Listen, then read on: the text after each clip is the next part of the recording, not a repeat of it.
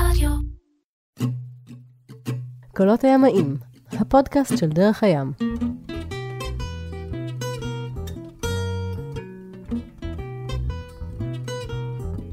קולות הימאים, הפודקאסט של דרך הים, אנחנו עם שי בכר, זה פרק שני. אמ, ספורטאי אולימפי, התחיל בזבולון בת ים, אי שם אה, במהלך שנות ה-70, במחצית השנייה של שנות ה-70, באמצע שנות ה-80 מגיע השלב שבו הוא הופך לספורטאי בנבחרת ישראל, ושייט, ושט ב-420, ואחר כך ב-470 מגיל מאוד מאוד אה, צעיר יחסית. אה, ספורטאי מצטיין בצה"ל, נכון? איך, מהמם. איך ככה קוראים לזה? זה, אה, שמה זה, זה כזה משק מונטרות בקריה, ואחר כך אה, לך לים? ל- כן, תראה, לי היה מזל מאוד גדול בצבא. אני, אתה יודע, בתקופה שאני התגייסתי, באופן אוטומטי, כל הספורטאים מצטיינים, לא כל כך משנה בכלל מאיזה רקע הם באים, מאיזה ענף, הם מקבלים להיות אפסנאי. זה היה הקטע. לא משנה מה, אתה אפסנאי, חייל כללי, אפסנאי, שיהיה לך בהצלחה. זה קצת אה, ככה... לא כל כך התאים לי להעביר שלוש שנים באפסנאות, באיזה חיל כללי, באיזשהו...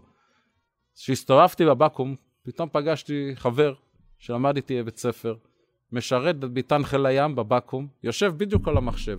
אמרתי לו, קודם כל משוך אותי לחיל הים. אתה יודע, מה שהרמטכ"ל לא יכול לעשות, אחד כזה שהתגייס שבוע לפניך יכול.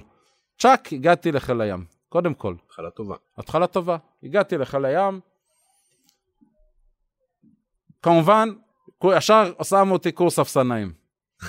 עשיתי קורס אפסנאות. בחיל הים, כן, בעד חיל הים בחיפה, אפסנאי בכיר, מה שאתה רוצה, וגם זה, אתה יודע, לא כל כך התאים לי. אז באחד הסירובים שלי, הבסיס, הגעתי למדסייה של החובלים. הגעתי לתוך בית ספר לחובלים, למדסייה, לקצין ספורט, קראו אברי מונצ'ר. היה בחור על הכיפאק, ואני הצלחתי לשכנע אותו שחוץ משני המדסיות שיש לו, אם הוא יצליח למשוך אותי ולשלוח אותי לקורס מדסים ו- בבה"ד שמונה בווינגייט, למעשה הוא יגיע למצב שיש לו גם בן שיוכל לעזור לו בגיבושים, בזה, וכך היה, הוא חשב על זה איזו תקופה, והוציא אותי לקורס אה, מדסים. עשיתי קורס מדסים וקורס קרב מגע בבה"ד שמונה בווינגייט, וחזרתי חזרה לבסיס פתאום בתור אה, חייל, בתור לא אפסנאי. שלא הולך יותר על מדים, אתה יודע, עם אישור ללכת על בגדי ספורט, חבל על. הזמן, כן, משרת במדסייה, משרת. אתה יודע, היינו בעיקר בחו"ל. ואז הוא קצת כעס עליי, אתה יודע, אמר לי, תשמע, כשאתה תופס לי תקן של אה, מדס, אתה איננו, אז אני מעביר את השיעורים. נראה לך שאני צריך לעבוד? אני פה בשביל, אני קצין, אני לא צריך לעבוד. אני על זה צריך. נאמר שספורטאי אולימפי תמיד תמיד יודע איך לחסוך באנרגיה. נכון. אז אה, בשלב מסוים הוא הביא עוד אחת, ואני כבר לגמרי... כבר שכח ממני, אז גם, אתה יודע, בקושי הגעתי, ו... וזהו. זה, ו... אבל אתה מדריך קרב מגע. אני בעיקר קיבלתי מכות, והיה לנו איזה מדריך מטורף שם, ש... בווינגייט שרק הרביץ לנו כל היום. אז אמ, בעצם אנחנו אה, ככה מתקרבים, אה, היינו בפרק הקודם, דיברנו על אה, השיוט שבו עברת ל-470 למעשה, לקראת אולימפיאדת סאול, ומתי אתה מבין שאתה עלול או עשוי, יש לומר בעברית, או יכול להיות מישהו שייצג את ישראל באירוע, באירוע הספורט הגדול ביותר, האולימפיאדה, הקלישאה הגדולה. אנחנו, כמו שהסבר, סיפרתי, לקחנו חלק באליפות עולם שהייתה בארץ ב-1988 לקראת אולימפיאדת סאול. את המבחנים האלה ניצרו אחים טורטן, ואם אתה זוכר את הפרשה שהפליגו ביום כיפור וכל הדבר הזה. ו... ואז התחיל למעשה הקמפיין של הארבע שנים הבאות לקראת אולימפיאדת ברצלונה. התחלה של הקמפיין שלנו הייתה די רעה, אז לגמרי לא האמנו שנהיה שם. כאילו לא ברמה של אפילו לעשות קווטה עבור המדינה כדי שהמדינה יקבל מקום שם. ואז, כמו שסיפרנו, הגיע פתאום מאמן זר שהתחיל והעמיד אותנו, וראית כל הזמן גרמני. שיפור, גרמני, תומאס נלטה, מזרח גרמני. הוא הגיע אחרי האיחוד, אבל הוא במקור מזרח גרמני. פתאום ראית שיפור וראית יכולת, לא רק אצלי ואצל ארז, אצל כל שאר הצוותים. פתאום, צעד אחרי צעד, צעד אחרי צעד, אתה מתקרב ומתקרב ומתקרב ומתקרב לצמרת. ואז נופל לך האסימון, שפתאום זה מעבר לפינה. אתה יודע, פתאום זה כן אפשרי. פתאום אתה בהחלט מסוגל להיות זה שנבחר לייצג את ישראל. אנחנו רצו שנסביר גם, אתה יודע, שבסוף רק צוות אחד יכול להגיע. צוות אחד מכל מדינה. אז אתה גם, גם צריך להיות מספיק טוב שהמדינה שלך תעשה למעשה את הקווטה ו, ותוכל להיכנס למשחקים האולימפיים. ואז אתה גם צריך להיות הכי טוב בנבחרת שלך, שאתה למעשה הנציג הישראלי למשחקים האולימפיים. ובקטע הזה, אני חושב שההבדל שלנו מכל שאר הצוותים היה, היתרון הגדול שלנו, מעבר לכל מה שהסברנו המפרשים וזה, זה שאני וארז היינו קודם כל חברים. תמיד בכל הצוותים האחרים, אתה יודע, בשלב מסוים של מתח ושל לחץ, מתחיל ריב בתוך הסירה. אם יש משהו שהורג את הדבר הזה, זה בכל זאת שניים, שניים זה צוות. אם אין תקשורת מספיק טובה בין אנשי הצוות, כל טעות הכי קטנה אתה משלם, הם מתחילים עצבים בתוך הסירה עם צעקות ועניינים. זה לא מגיע לשום וזה, זה רק הולך ומידרדר על, על פני הסדרה. אצלנו זה לא היה קיים. אצלנו זה לא היה קיים. היינו יכולים לגמור יום מחורבן, לחסל את הסירה, וללכת כמו חברים לאכול ביחד ולצחוק, ולשים את זה מאחורינו, ולהגיע למחרת ולתת יום שלא הבינו מאיפה הגעת בכלל. כאילו, איך יכול להיות ש... שזה היה אתמול בכלל אי שם, ו... בדיוק. איך, איך יכול להיות שפתאום הצלחת לעשות את זה? לגמרי שם.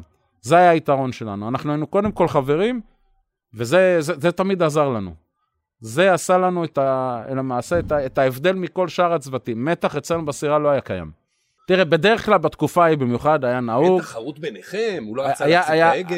תקשיב, מה, היה, היה נהוג ב, לגמרי, היה נהוג בתקופה ההיא, שיש באמת, אתה יודע, גם... הטוב על ההגה, נכון, השני... שזה, תראה, הגאי היה עושה את כל הצד הטקטי, את כל הצד האסטרטגי. היה למעשה מחליט בדיוק איך אנחנו נתמקם. מעקב, איפה... מתי עושים את המהפך. נכון, הצוות למעשה יותר כאילו אחרי. אצלנו, בסירה הכל נעשה פחות או יותר בשיתוף פעולה. אמרתי לך, היינו פשוט צוות לגמרי. הייתם מדברים על אז היינו מדברים, היינו חושבים ביחד, אותו. היינו מקבלים החלטות ביחד, ולכן זה הצליח.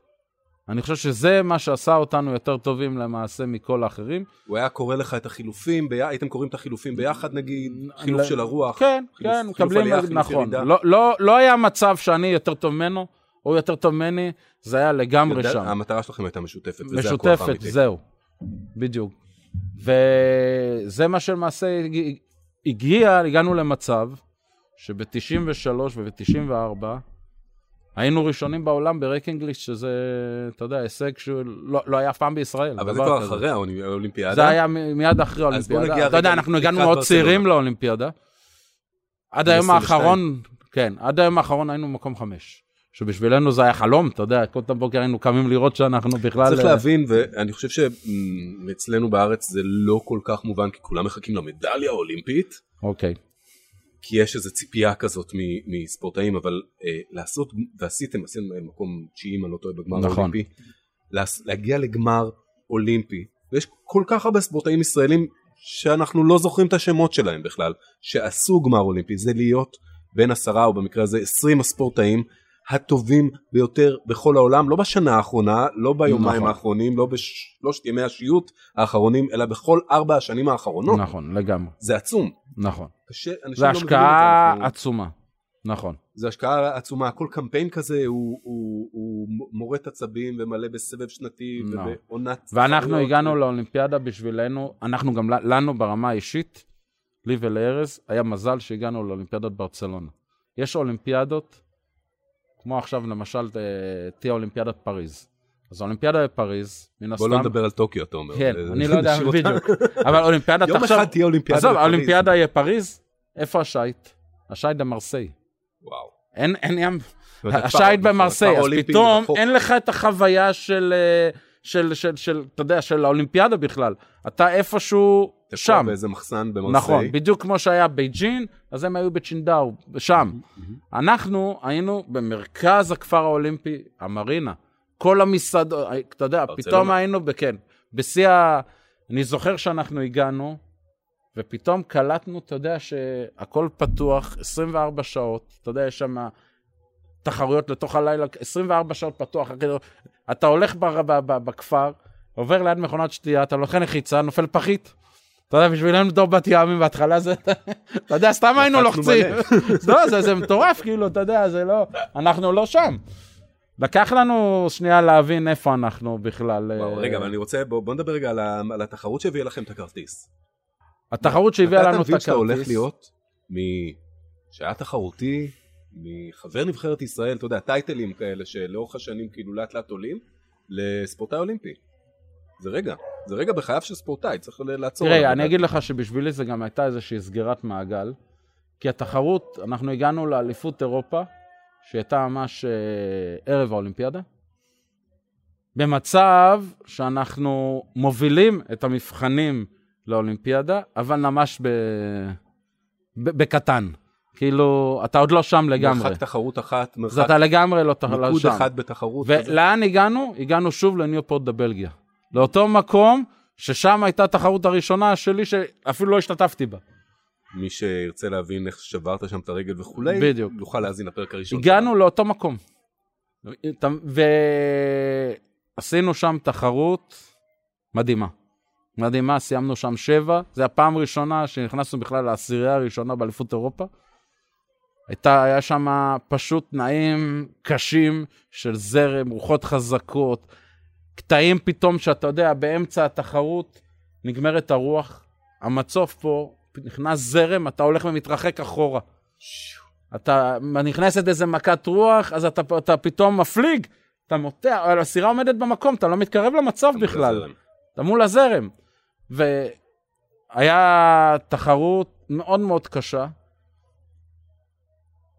חווינו פעמיים בקריירה שלנו מצב של הסירה פשוט נהרסה לגמרי. הפעם הראשונה זה היה בהתחלה של המבחנים האולימפיים, שהיינו שולחים את הסירות דרך הגרקסקו, דרך אה, אבוקדו וכל הזה, מי שמכיר, אז היינו מביאים אותם, ל...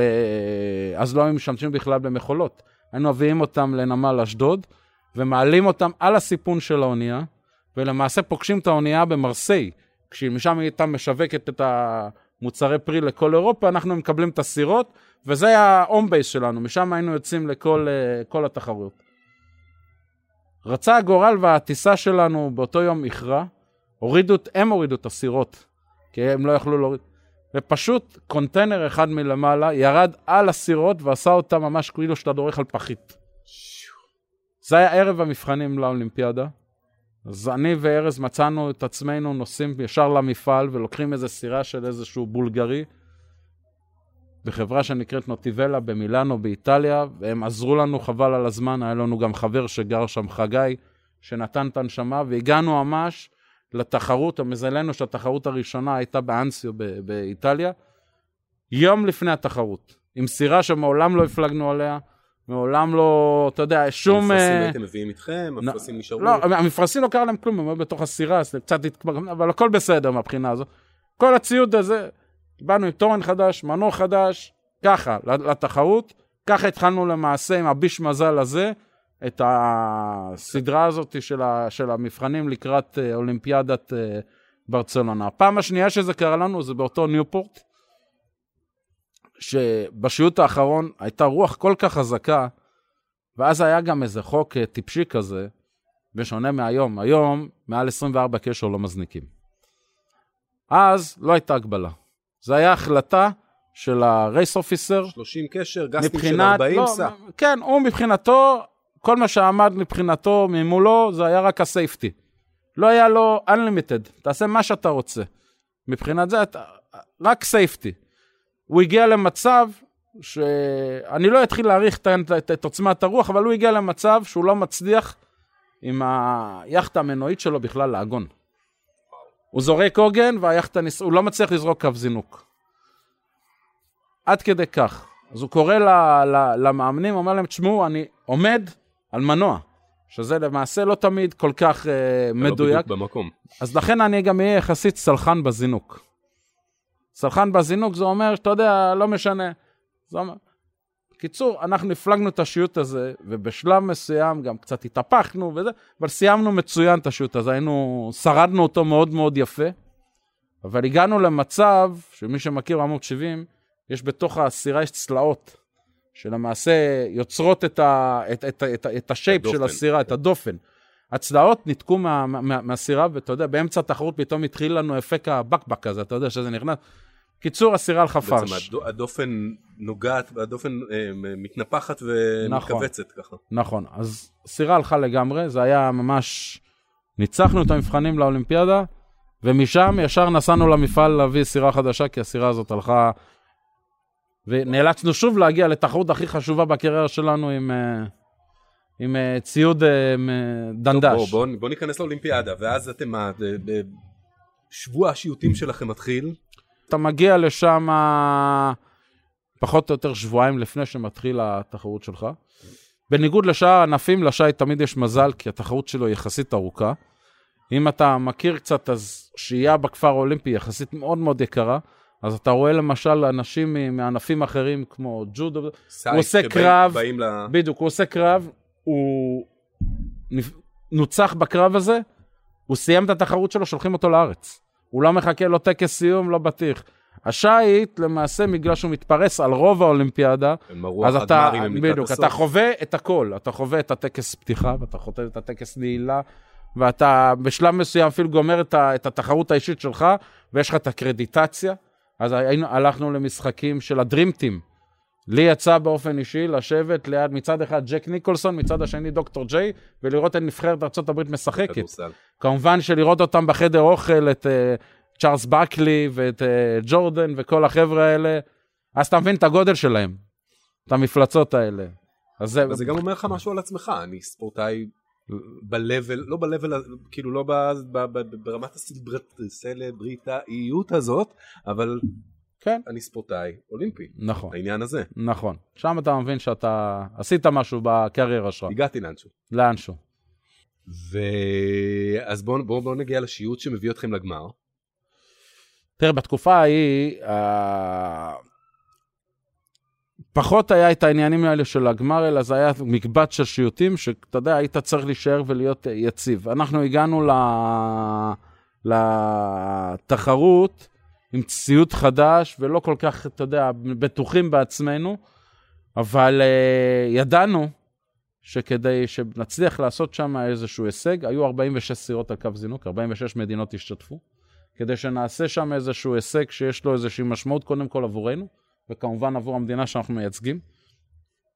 אנחנו חייבים להתחיל את הסדרה הזאת כמו שצריך.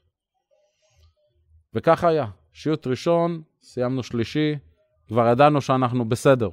עם הציוד, עם הכל, ידענו שפתאום, אתה יודע, הכל בסדר. והסדרה הלכה והתקדמה, הלכה והתקדמה.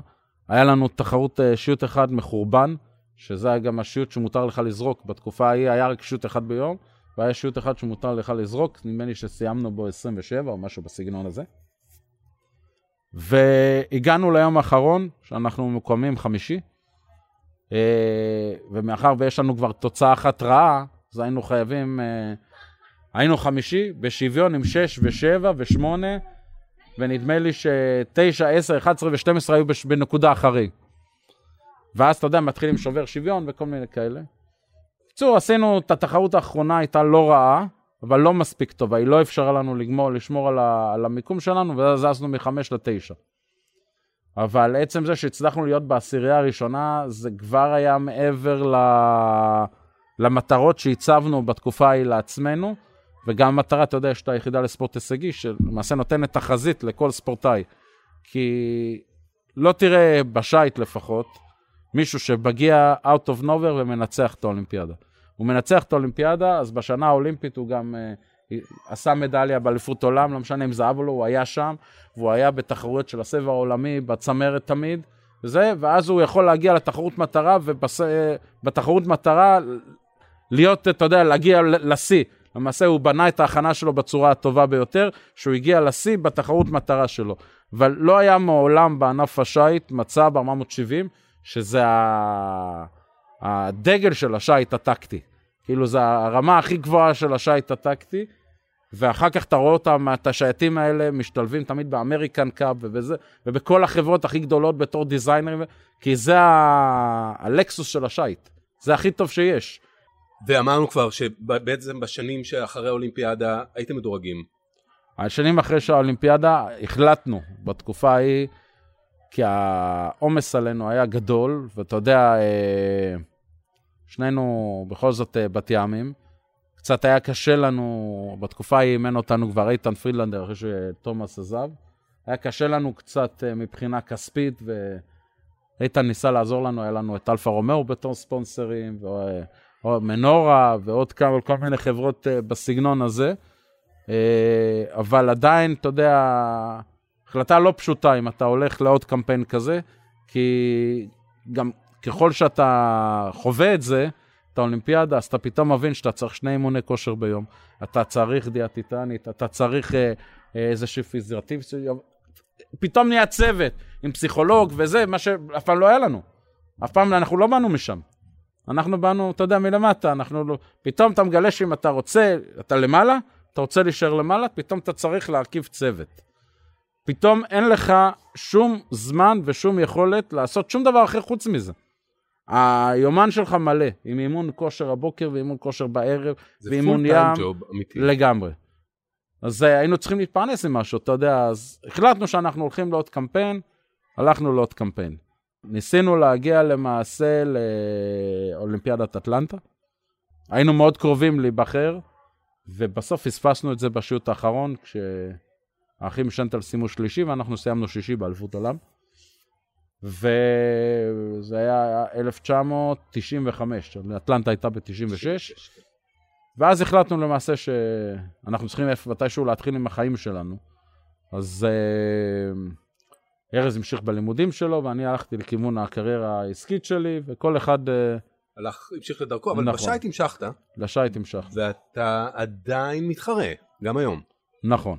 יש לי למעשה X-Yacht, 35, ה X-President. X-Yacht שצריך להגיד, זה אה, חברה יצרנית אה, דנית, נכון? מדנמרק? אמת. אה, יאכטות קרבון. משובחות, מהירות. racer cruiser, היא נקראת racer cruiser למרות שהיא סירה עם בעלת פרפורמנס מאוד גבוה. אה, לפעמים אתה משאיל אותה לחברי... לפעילות של חברי, נכון, בדרך הים. של מועדון דרך הים, אני נכון. עברתי עליה הדרכה של נכון. מפרסנות מתקדמת, נכון. סירה מהירה, נכון, אני, אני רוצה להגיע ביחד עם יוסי ודודי למצב שבסוף חניכים שיודעים להפליג, מפליגים על הסירה, ועושים איזושהי טעות. מותחים יותר מדי, פחות מדי, הם צריכים לראות למעשה פס... בשנייה את הטעות שלהם, מה, מה קורית לסירה. ואז זו סירה שעשית טעות, היא עוצרת.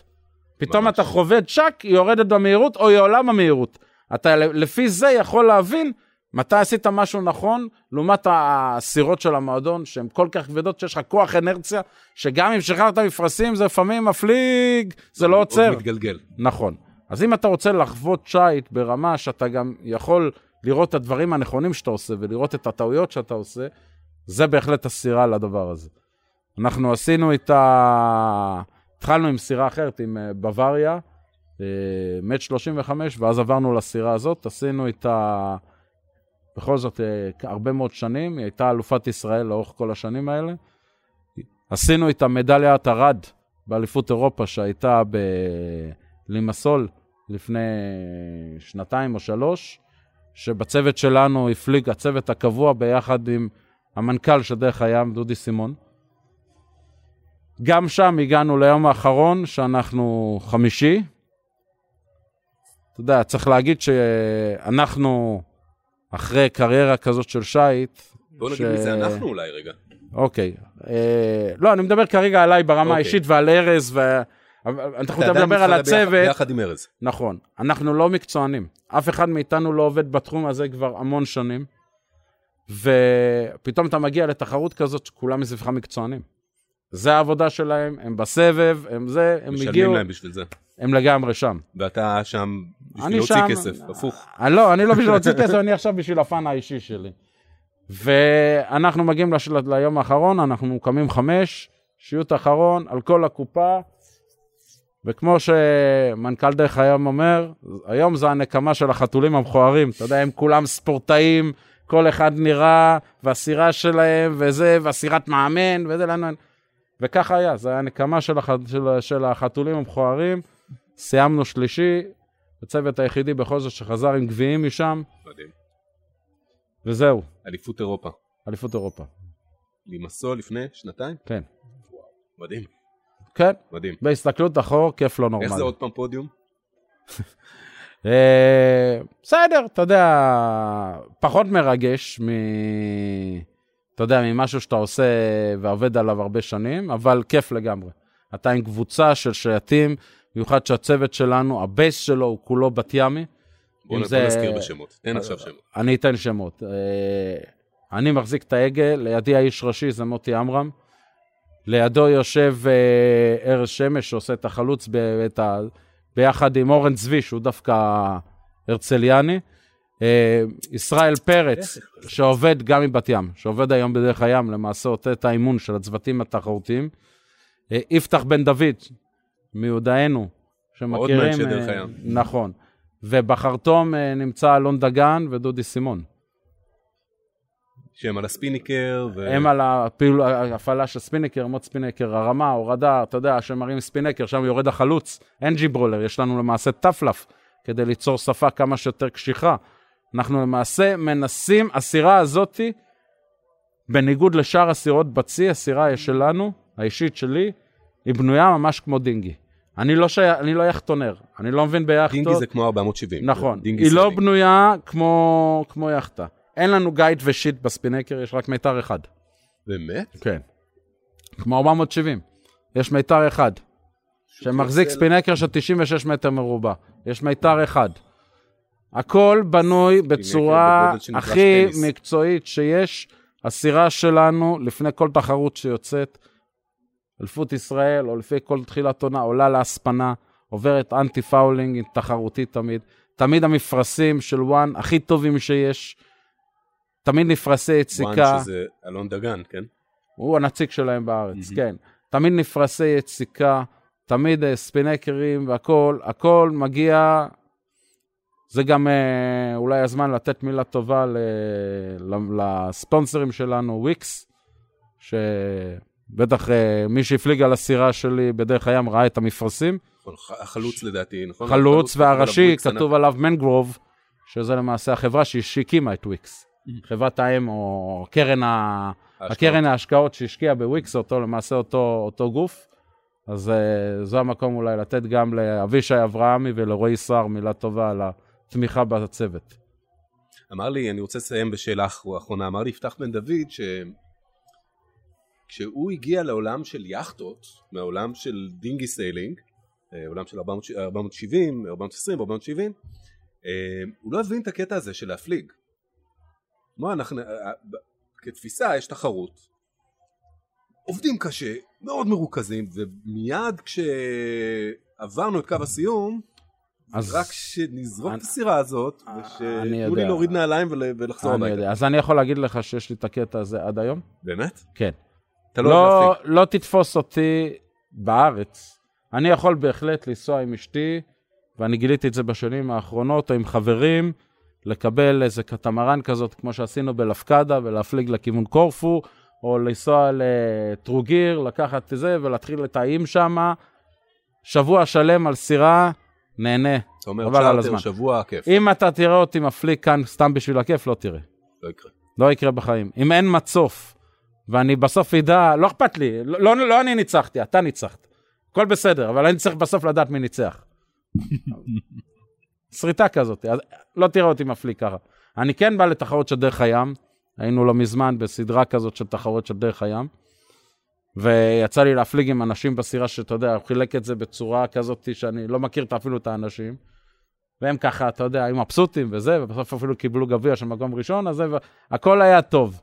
אבל uh, ככה סתם לצאת להפליג, אני ואתה באיזה יום שישי. בקבוק יין וזה לא יקרה. נכון, לא, לא יקרה, אני לא. שם, אני לא שם. לגמרי, אתה צריך לקחת את אילוז או את החבר'ה האחרים האלה, זה, עם הפרושוטו וזה, אני לא שם, סורי. שי בכר, אה, תודה רבה לך על השיחה הזאת. אה, שני פרקים, קולות הימאים, הפודקאסט של דרך הים. אנחנו מקליטים את הפרק הזה אה, בחצר ביתך, ולכן הרעשים מסביב, והכלבים, והילדים שם בחוץ וזה, וזה נחמד. תודה רבה, אנחנו בחודש בכיף. התחרויות בדרך הים, זו הסיבה שניהלנו את השיחה הזאת על שייט תחרותי בעצם. תודה, תודה. תודה לך. לא כאב. לא, יאללה. מספיק? שני פרקים? נהדר. הייתי בסדר?